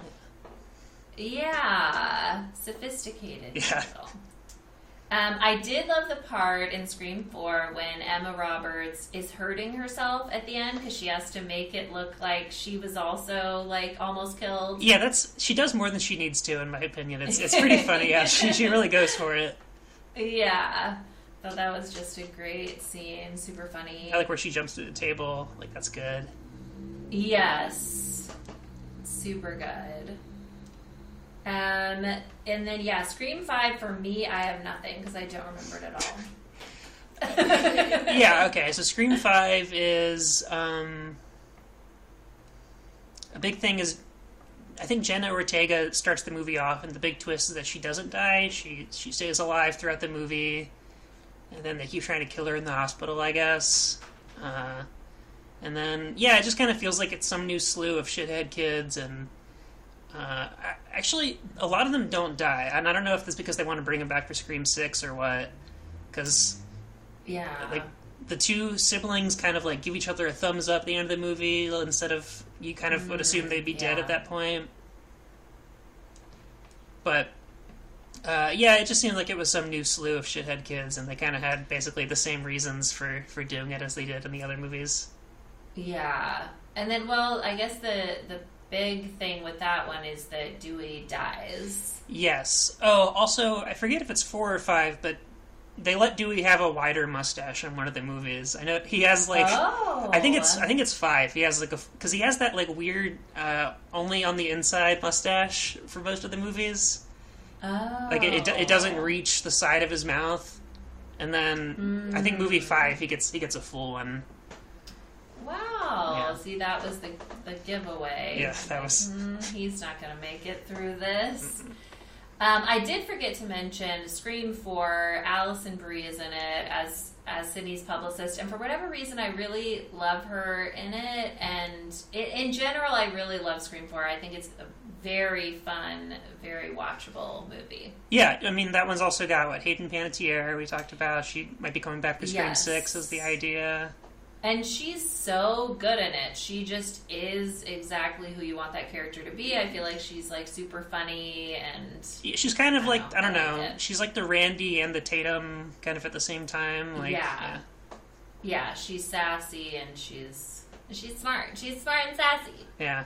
And she's a horror buff. They reveal Oh yeah, They always- that's right. this whole movie. Like they really want you to know that they've seen the movie "I Spit on Your Grave." Like that's just the ultimate name drop. Yeah, which like I feel like that's one of those that's like just about a woman getting raped and then getting revenge. If I remember Yeah, I think so. correctly. Yeah, and it's like we don't really need to reference this one so much. It's just kind of hard to watch. Yeah, it's just You know? it's one of those movies that I don't know. It's like in in the universe of Scream, name dropping it is like the ultimate street cred. Like, oh yeah, I've seen that mm-hmm. movie. Wait a minute, a girl has seen I Spit on Your Grave? What the? Yeah. What movie is this from? I spit on your garage. Yeah, right. Yeah. Yeah. Um Yeah, that was one moment I did not like is when Hayden Panettiere is talking to the killer on the phone and she and the killer asks a question like, you know, if you want to live, you have to answer this question correctly. And then she's like, "Yeah, great. What's the question?" And then before he's even done talking, she just starts spouting off Horror movies. every horror movie she can think of and it was like that would be like the dumbest thing to possibly do in this situation yeah. you know it just was um it was a silly moment It's like I don't know. That's like I don't know the uh, the dialogue in Quentin Tarantino movies is always someone being like, "I was watching a Gene Kelly movie the other day. Oh, which one? Sun on the High Noon or Wa- Wagon Train Express?" no, no, me. I love Old Skippy Doodah. But, You know, it's just like people naming obscure movies is the best dialogue they can imagine. Like, yeah. yeah yeah true um, I did read about the Scream TV show a little bit. Did you know that they use a different mask in the Scream TV show? No, that's crazy. Yeah, it looks like. Um, do you know who the Jabbawockeez are? Yeah, I know who that like dance crew. Yeah. It looks like that. Huh. It's like this is not scary. This is so stupid. I guess there was like a certain pressure to do something new, or do you think it was like a copyright issue? I think that's just what they wanted to do because from what I read, they like actively did not want anyone from Scream to be in it. I think Wes Craven was like, fuck you guys. Like, I feel like it was like made everybody mad that they wanted it to be separate, is kind of what it sounded like. Huh. So, I don't know. I don't really get the choice. It's like, so you want to make the show, but you don't want it to be. It's weird. maybe it's like it's like a, a splitting sec- sectarian thing like um it's like how they made a, a child's play reboot a couple of years ago maybe even like two years ago and nobody liked it and it wasn't written by the guy that makes the other movies but then the guy who makes the child's play movies now has like a chucky tv show. Uh, so i don't know maybe maybe the, the real heads are, are digging what's going on in the tv show. That's true. I'm trying to remember if it was the new Scream that they said like the studio was like, yeah, we're not gonna remake it. So some other place like bought it. Huh. I think it was Scream because what the fuck other movie would I be reading about? Where I was just like, that doesn't make any sense for such a successful franchise to be like, no, we're never doing that again. Take it. It is, you know, speak, uh, talking about streaming the movies, because they're so like spaced out. There's no streaming place that has them all. Like, I think Scream. Did you watch any of them for free, like streaming?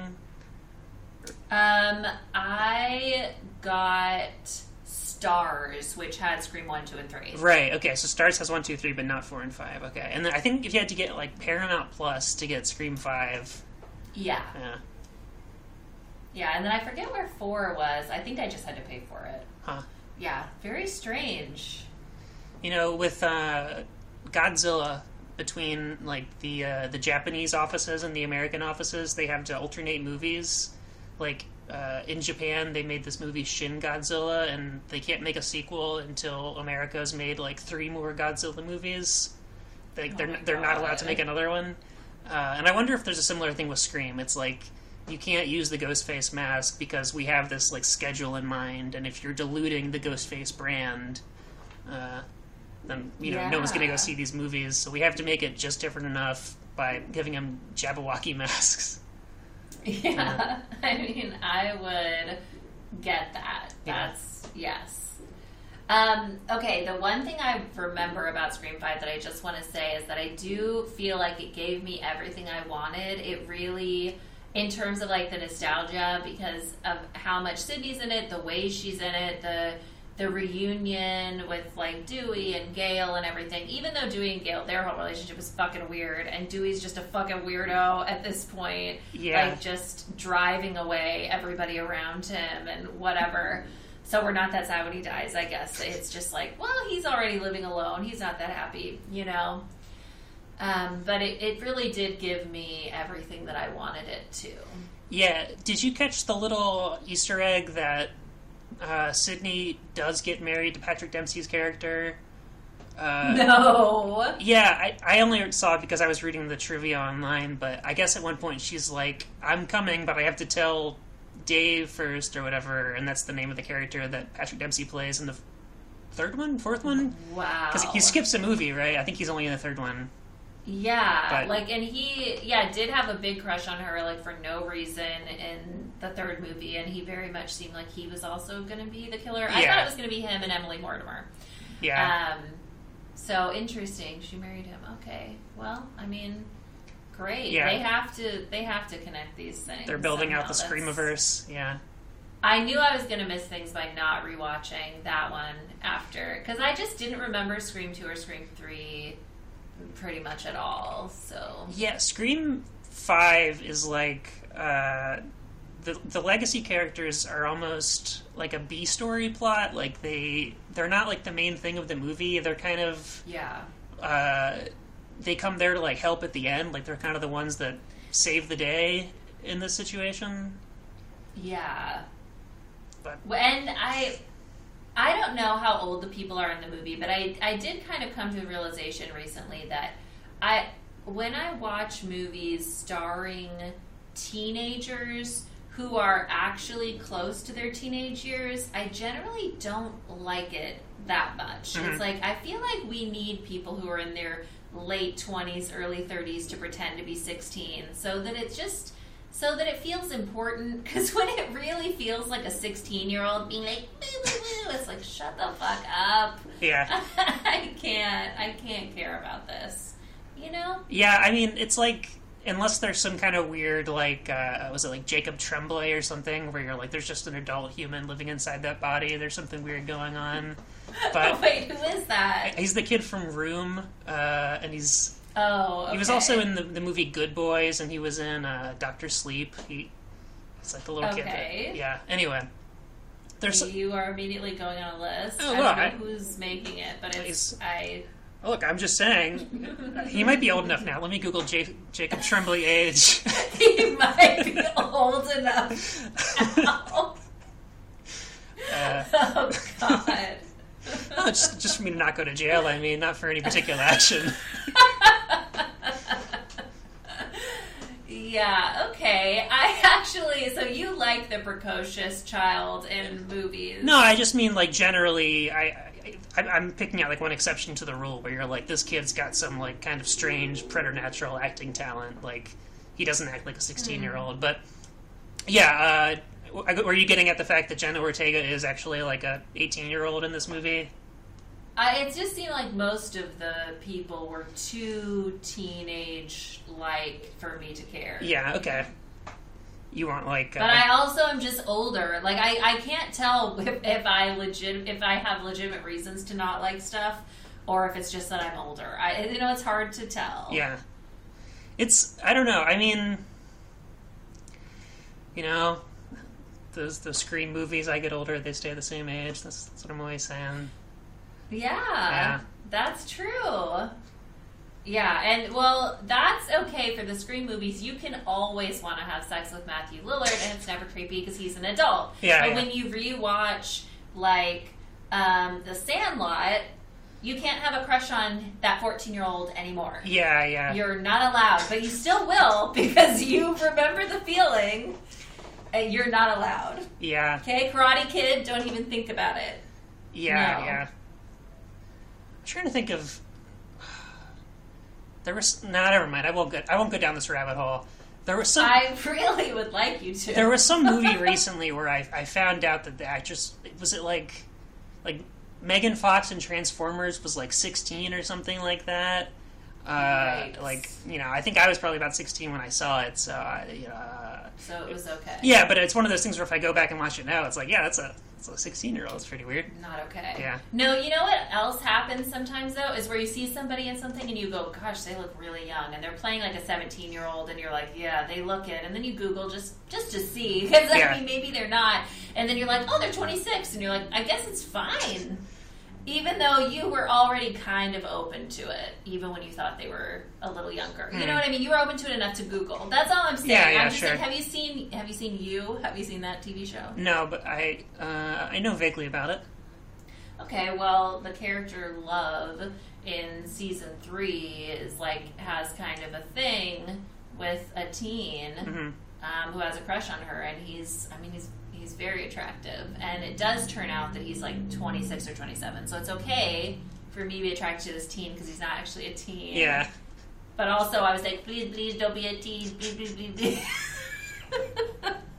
it's still creepy. It's like he still looks like a teen. He still looks convincingly like a teen. You still shouldn't like this. yeah. Do you, do you remember You when that movie came out? I think it was called like The Orphan or something, and Yeah. the plot of the, or the the kind of twist was that this girl who's like 12 was actually like a grown woman. I think yeah. when that movie came out, I think maybe like my friends and I were, I don't know, maybe like the age of the orphan. And I think one of my friends might have Googled orphan girl nude. and She's like, it's okay, man. She's actually like, the actress is actually like old. And I don't know. I mean, hopefully. no. See, okay, why isn't this illegal though? Honestly, when they do make like near child porn in these movies, where even if the actress is old enough, when you tell me she's fifteen or sixteen, and then you have her like take her top off, it's like, Yeah. be illegal? That is not. yeah, that's how Licorice Pizza was. The, Uh, Philip Seymour Hoffman's character is like 15 in that movie. That's a weird movie too. Uh, I don't know if you've seen that one or not. Yes, I think his I think it's it's weird because like his character is supposed to be 15 and but he's really like like 19 or he's he's he's still quite young. He's he's maybe not 15 though. Yeah, but you're like you look like a big enough dork, like that you could be that awkward age. Yeah. So this still is not. It's not great. I know a lot of people had a hard time with that. I more was just like, why does he like her? They didn't give us a reason, and then why is she even bothering? I just was confused. Yeah, Um, I think it's like the weird thing is nobody in this movie understands that that kid is Philip Seymour Hoffman's son, but in a, in a weird way, they, in a weird way they do. I don't know. That's Yeah, yeah. Yeah, I think I think that's a lot of it. When people say they like it, I'm like, well, what did you know going in? Because I didn't know who he was, and I didn't think he did a good job or that the movie was good. I thought it was very bad. Yeah. But you know, I didn't I didn't have him on a pedestal. I thought Bradley Cooper was the only good part of the movie, and I've heard other people say he was the worst part of the movie, Mm, which I think is insane. It's the power of cinema, I guess. Okay, whatever. Okay, games. Yeah. And then I'll let you go to bed. Okay, no, I mean it's it's not that late. I assume you're going to bed after that. I don't know. Maybe. okay. Who do you want to die like? Huh. Okay, let's see. Um. Okay, so I guess it's kind of funny the idea of um, Tatum from the first one, where people just find her find her body later on, and she's like dangling from the garage door. I guess that's kind of funny because then also later she gets kind of like spoofed and Scream Four. They have like the the party where you can sell like the it's like those Halloween decorations you can get where it's a witch crashed into your house, but you can get it's like Channing's legs hanging out of your uh, garage door opener. Oh. Yeah. So I think that's kind of an iconic one. That one's pretty good. Yeah. Um, And that also does, I just have to say, scary movie. Um, it, I know fat jokes are wrong, but sometimes they're so good Yeah. that you can't help but like it. So they have uh, Marissa Jarrett Winokur is the Tatum character, and Mm-hmm. she gets stuck trying to go through the doggy door. She's like really trying, Yeah. really trying to get through it, and it's just her performance is fucking hilarious. It's Yeah. just the way she's squirming and screaming. It's just hilarious. who is it that? Okay, so that's another scary movie scene. Is somebody gets stabbed in the head through like a hole in the wall? In in scary movie, it's, it's somebody's penis. Yes, when that scene happened in Scream 2, I don't think Sean had seen it, so he went, "Oh, I know what happens because of Scary Movie." yeah. you get stabbed through the ear with a dick, and and yeah, and it's not really much better in Scream 2. It's just with a knife, and you're like, "What?" And he is listening through the stall to some guy making like Adam Sandler noises, being like, oh, oh, Yeah, right. It's like, what the fuck is happening? I guess that's Why? probably that's probably a pretty painless way to go. That's like the thing that they use in No Country for Old Men, like the little bolt that goes into your head. You know, like Uh, I think it's a little different when it's a knife. I bet you feel it for some of it. You know what I mean? I know it's quick, but how quick is it? yeah, I don't know. Oof, I don't know. You want that one though? You're thinking? I, well, I'm just thinking. Okay, so what are the ones that would hurt the least? Blown up house probably hurts a lot. You probably get on fire. Uh, yeah, yeah. I don't know. a lot of guys get right by it. a lot of guys get shot. Um, Yeah. Jerry O'Connell, he's like hung up there and then he gets shot. But does he die right away? I don't remember. his look because he was like I think alive when he was getting hung up, right? He was like, Yeah. yeah, It was like a fun frat thing or something. yeah, right. Um, yeah, I'm gonna go with Garage Door. What about you? Yeah. Uh, I definitely don't want one of the ones where you get stabbed like 20 times. Yeah, that's like rough. the Drew Barrymore is like probably the worst one. Yeah, Um, I might go with getting blown up in the house. I, I feel like you're gone pretty quick, and it would just be kind of funny. Like somebody has to go through the house and like find all the body parts. yeah, That's just like cute. It's like a scavenger hunt. That's like gross. yeah. You and if you did an open casket anyway, like that could be kind of fun. Yeah, it's like just a charred body. It's, it's a good prank on all your friends. It, yeah, well, I mean, in little pieces. Maybe there, maybe a foot made it out. We don't know. Oh, so it's just one foot in a coffin. we don't know what they're finding. Yeah. That's like the whole thing. You're saying it right now. Yeah, like you get it. Okay, which killer would you rather contend with? Like if you had to fight one of the killers, try to escape, who do you think you have a chance with? Okay, that's good. I, I would say they get more and more like, and they kind of reference it in the movies. They get a little more like supernaturally strong as the movies go on. Uh, like in the first one, they're the most like stumbly and fally, and then at a certain point they start wearing bulletproof vests, and then at a certain point they keep doing this thing where Right. like you think he's dead, and then he just disappears immediately. Um, Yeah. So right. I would say they probably get harder and harder as they go on. Um, I don't know. Laurie Metcalf is probably not too hard to take down. but, you know, she's got the yeah, and she's got the psychological aspect though. She might sneak up on you. true. Because- I would. uh, Sorry, what? Well, you know, a, a little bit of backstory to her is that she apparently has been like stalking Gale for months, or at least she she came to Gale's like TED talk or whatever and asked questions in the audience, and so she's you know she's pernicious. Yeah, you wouldn't you wouldn't expect it from her. So yeah, she may kill you in a way that you don't expect. Yeah. That is not just dressing up in the costume and getting you. Yeah. Um and actually that scene we didn't mention Elise Neal in Scream 2, but when Sidney and then Elise Neal have to climb over the killer when he's like passed out, they think or whatever Yeah. in the cop car. That's pretty great. That's pretty great. Yeah, that's just it's a very um it's a long sequence. Like a lot of stuff happens, but it's like so small and it's like okay, now we have to get out past him. Now we have to open this door. Now we're going to crawl. Now I'm going to crawl. And then they have this whole funny misdirect where it's like uh, she walks away and then looks back, and then the killer's actually on the other side. Yeah, that was good. Yeah, yeah, I thought that was pretty cool.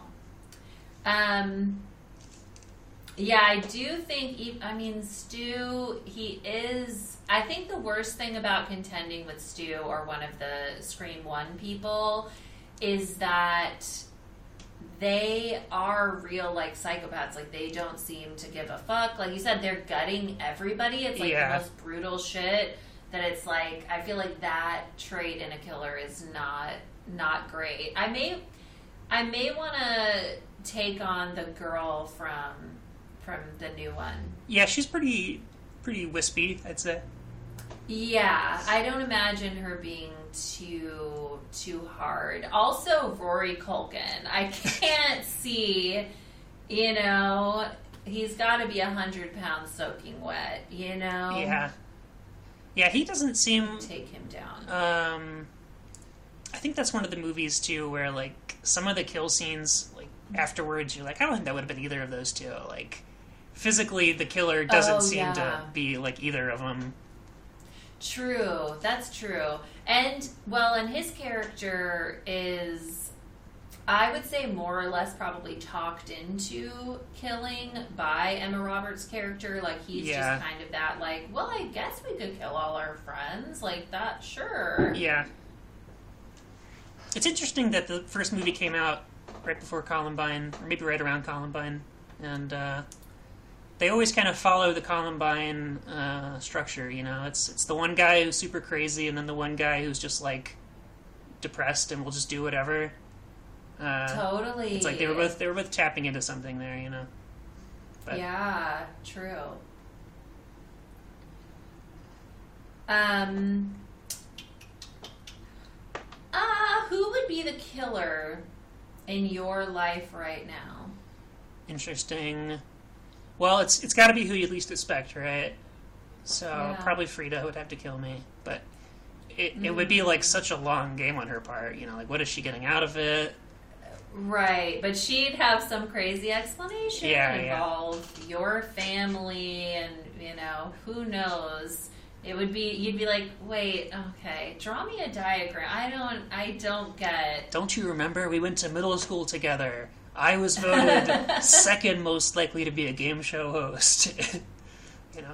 Yes, that kind of thing sticks with you. Yeah. It affects your self esteem. So maybe her, or I think um, one of my teachers in school maybe would want to kill me. Like I like the idea of a teacher who somehow gets me to take their class, like just so that they can kill me. yes, I love that. Like they knew just what you'd be into. Yeah.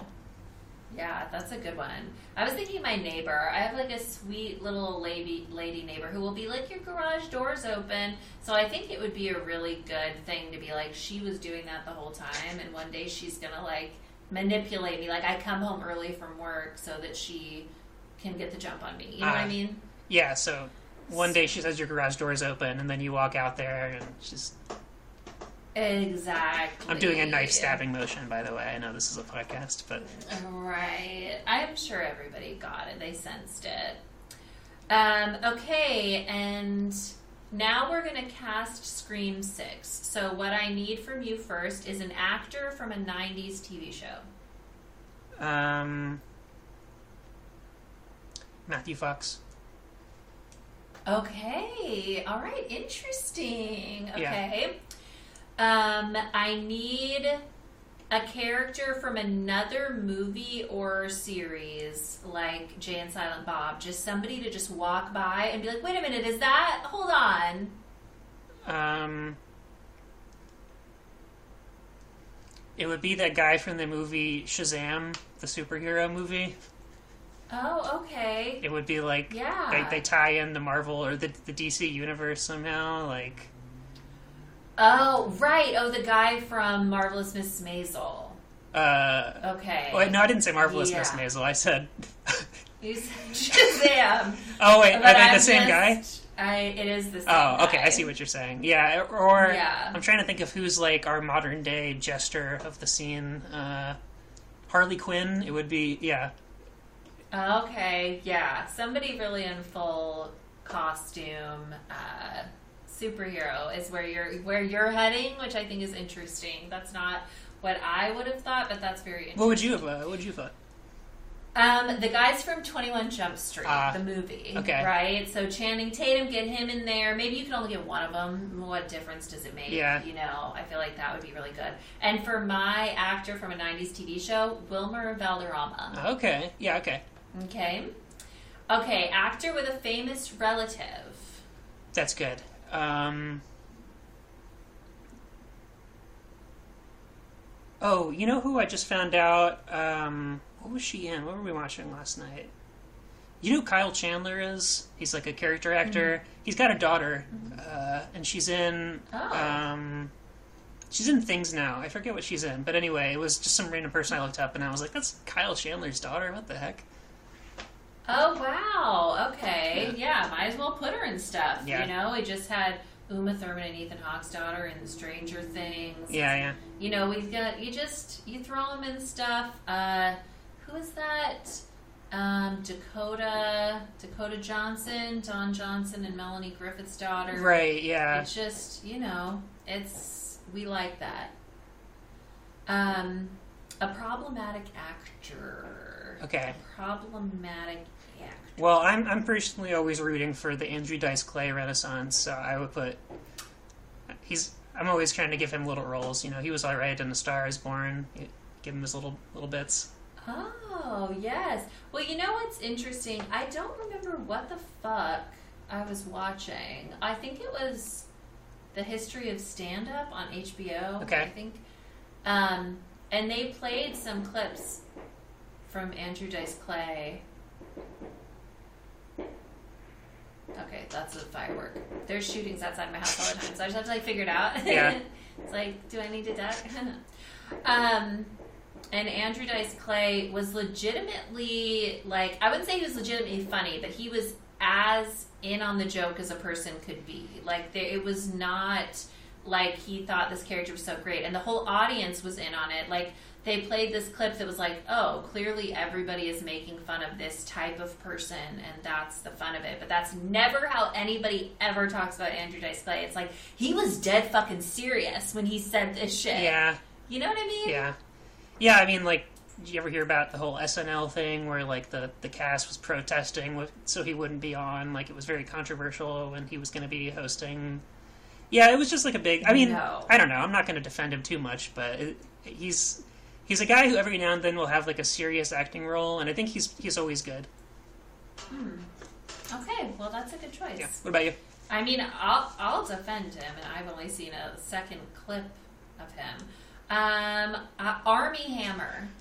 Yeah, okay. He's he's like a pretty dangerous level of problematic right now because I don't know what to expect from him. Uh-huh. Like he could just I don't know, like he could do a major movie and I would go, oh, okay, I guess people are over it, but I don't really know. Yeah, yeah. I don't know either. Wasn't sure if that was the right choice. My other thought was Victoria Jackson, but it's like nobody even knows. She was like on SNL at some point, and then she's just like very Republican Okay. in like a crazy way. So, um, An actor from an 80s rom com.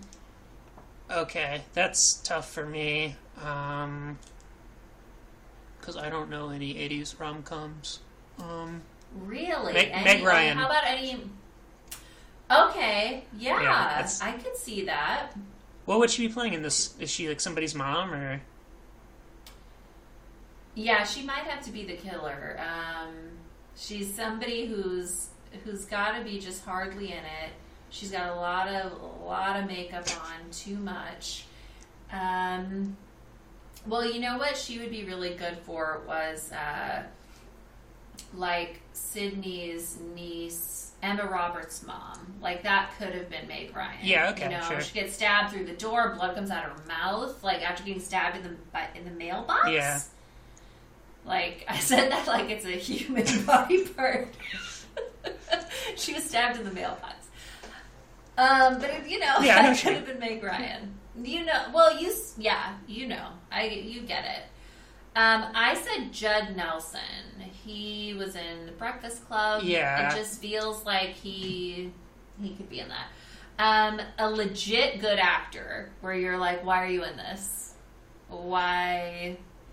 Um, Paul Walker Hauser, I think that's his name, from uh, from uh, uh, what's that movie called? Um, do you know who I'm talking about? No. Uh, I feel so bad right now. I can't think of the name of this movie. Um, Okay, let's find that out, and then I'm also gonna search for Richard Jewell. Yeah, it's the guy from Richard Jewell. I don't. What the fuck is Richard Jewell? Uh, okay, well, okay. He's also in Five Bloods. He's also in. Um, look, this guy is an American treasure. what's his name again? Paul- Paul Walker. uh, Paul Walter Hauser. Yeah. Walter. I was gonna say you can't just be like Michael B. Jordan. Like, what are you doing? Yeah. Oh, he was also in I I, Tanya. What you said his name Paul Walter Hauser. Paul Walter. How, how do you spell Hauser? H A U S E R. Nobody. Nobody knows what I'm talking about. My vote is like no, absolutely not. He's real. That's not a person. Oh, that guy. Okay. He's an American treasure. He's he's really good in hmm. everything he's in. Okay. I mean, he looks immediately cheesy, but I guess that's what these movies are, so why not? Yeah. Okay. What about you? What's your And- what's your good actor? I said Bryan Cranston, which I really could see happening. Yeah, I can and see I- him doing one. I do just have to bring this up really quickly. Have you ever seen Your Honor? No. Oh wait, which? No, I don't think so. It's a Showtime show starring Bryan Cranston. No, I haven't seen that There's one. only one season. Okay. I just have to bring it up because um, if anybody listens to this podcast, which is probably mostly going to be my mom, and she's already seen it, but like anybody else, I just need people to know that this show is so good, and everybody would be talking about it if it wasn't on Showtime because nobody watches Showtime. Yeah. It's just like not a thing that people care about. But especially like the first episode is like one of the best episodes of television I've ever seen in my whole life. So Huh. that just has to be out there How long did it come out? on the record. Um, a year or something. It's pretty new. Hmm, Okay. Yeah, I could I could see well, him doing great. one of these movies. It's like he's got a big like scene, and then he gets he probably dies pretty quickly. I think, but I think he's so, like such a good actor that you would think he wouldn't die or something. Yes, absolutely. He can be the Drew Barrymore in the opening. Yeah, that'd be funny. That would be really original. I like that. An older guy, you're like, what do I fucking care? Yeah. Um, okay, and then the final question is who is the killer in in this movie with all these actors? If you can remember any of them, I should have been writing down, and I wasn't, and I'm sorry. No, it's okay. Um, my movie was Matthew Fox, Meg Ryan, Paul Walter Hauser, uh, Kyle Chandler's daughter, and um, Andrew Dice Clay. Andrew, Andrew Dice Clay. Yeah, and you know what? Um, I- think probably following the Scream format, it would be Kyle Chandler's daughter. She, Mm, it, it's yeah. it's always like the new generation has something to prove, or else they're old and they have some kind of connection with with the past. So if it was Andrew Dice Clay, would be like he's Billy Loomis's dad or, or something like. Yeah. Yeah, that would be really good. I and you could you could pair them up. You could do the two. You might need to. Yeah, it's it's always like a cross generational thing. Mm-hmm. So I forgot to say that my actor with a famous relative that I'm putting in my Scream Six movie is Beanie Feldstein. Okay, you know I I watched something good with her in it pretty recently. Um, The American Crime Story impeachment season. Uh, I know people kind of liked the um, the O.J. Simpson season, and then the second season people didn't talk about very much, and then the third one I didn't hear anyone talk about. But um, Yeah, I watched it pretty recently, and she was definitely good in it. She plays Monica Lewinsky. Oh, interesting. Yeah, Yeah, I like her. I definitely feel like she could be the killer. Uh, maybe along with Judd Nelson. I don't know who Judd Nelson is. Maybe he's like Dewey's dad. We haven't really done enough. Like his children were murdered. does Billy have like a long lost brother or something? Like, Yeah, but I feel like, especially with Dewey dying, the next killer has to be associated with Dewey. Yeah. I think. I think. yeah, it's it's Dewey's long lost son who's coming yeah, to avenge I mean, yeah, it could be long lost somebody. It could just be like his brother or his uncle or some shit. You know, Yeah. that's just like we don't know them. We don't know It's them. it's the cigarette guy from the first movie. Yeah, because whatever happened to him? Was he brutally murdered? I don't remember. Yeah. I don't think so. I don't know. Okay, I just do have one more thing to ask you about, and it's that I need you to style Gale for this upcoming movie. I just really want something different from her because she's been looking kind of the same. Scream 4, Scream 5, Yeah. not a lot of changes. So I want to know, first of all, if she's wearing a suit, is she wearing a primary color or a pastel or a print? What are your ideas? Okay, so I think for this movie, I would like a color that's bold but also dignified. I'm thinking maybe like a very dark orange, like almost red, but still got that orangish tint to it. Yes. And now, what would this shade of red be called? Because earlier you mentioned a cherry red and a fire truck red, and I'm like needing This is to like- know what this is. I would almost call it burnt amber. Uh, Oh. Yeah, like- okay. Gorgeous. Yeah. Loving this. Okay, so you're kind of classing her up a little bit. it's it's it's like bold but also mature. Like it's it's grown up just a little bit, you know. Yeah, Yeah. for sure. Okay, and her hairstyle, give me a length Yeah. and then give me a detail. So she does, does she have highlights? Does she have bangs? Does she have a colorful streak? What what can we add on? I'm thinking that 2023 is the year of volume, where she's she's gotten what do they call it a blowout when you have just like really big, voluminous hair, uh, and Gorgeous. so it's like shoulder length or whatever, but it's just like uh, got like a lot of body to it. Um, like Gilda Radner, like whoa. Yeah. Is it big? it's kind of like how Okay, how mo- like how the mom jeans are coming back. It's kind of like a similar, you know, Okay, yes. that, that big hair. Loving this. Okay. And then any plastic surgery you want her to get in between? Um, no, but I want her to shave her eyebrows off and then draw them on with uh, a pencil. Okay, that's a good note. Yeah. Yeah. Yeah, I like that. Um I think that sounds fantastic. I want to watch this movie. Yeah, thanks.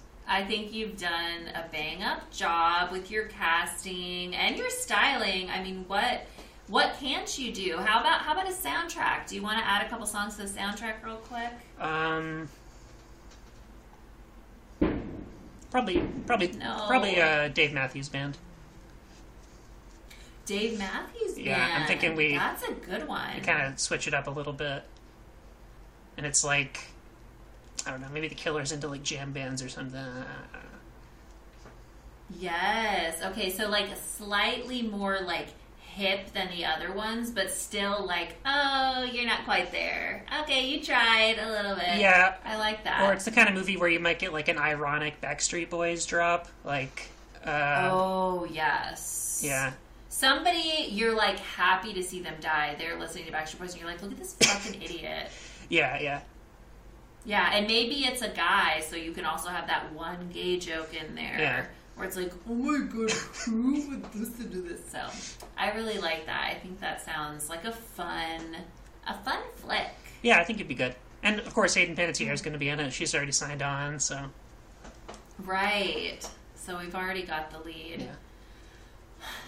Well, thank you so much. Number one was up mask fan. thank you. for coming here to talk about the spin-off mask, the Scream mask, Mhm. and all that went along with that. I know it was probably hard to, you know, um, not focus on your favorite aspects, but Sometimes you just got to tuck the tongue back in, and you know, regular mask time. you know. right. That's beautiful. Yeah. That's beautiful. You should put that on a sign and sell it at Ross. Okay, yeah, I'll, I'll think about it. Okay. Okay, now those are gunshots, I think. okay, so No, I'll- let you go. okay. Um, thanks. Yeah, thanks for having me. Bye. This was uh, this was fun. Thank you. Oh, yeah, it was fun. okay. All right. Bye. Yeah, I'll talk to you later. Bye. Okay.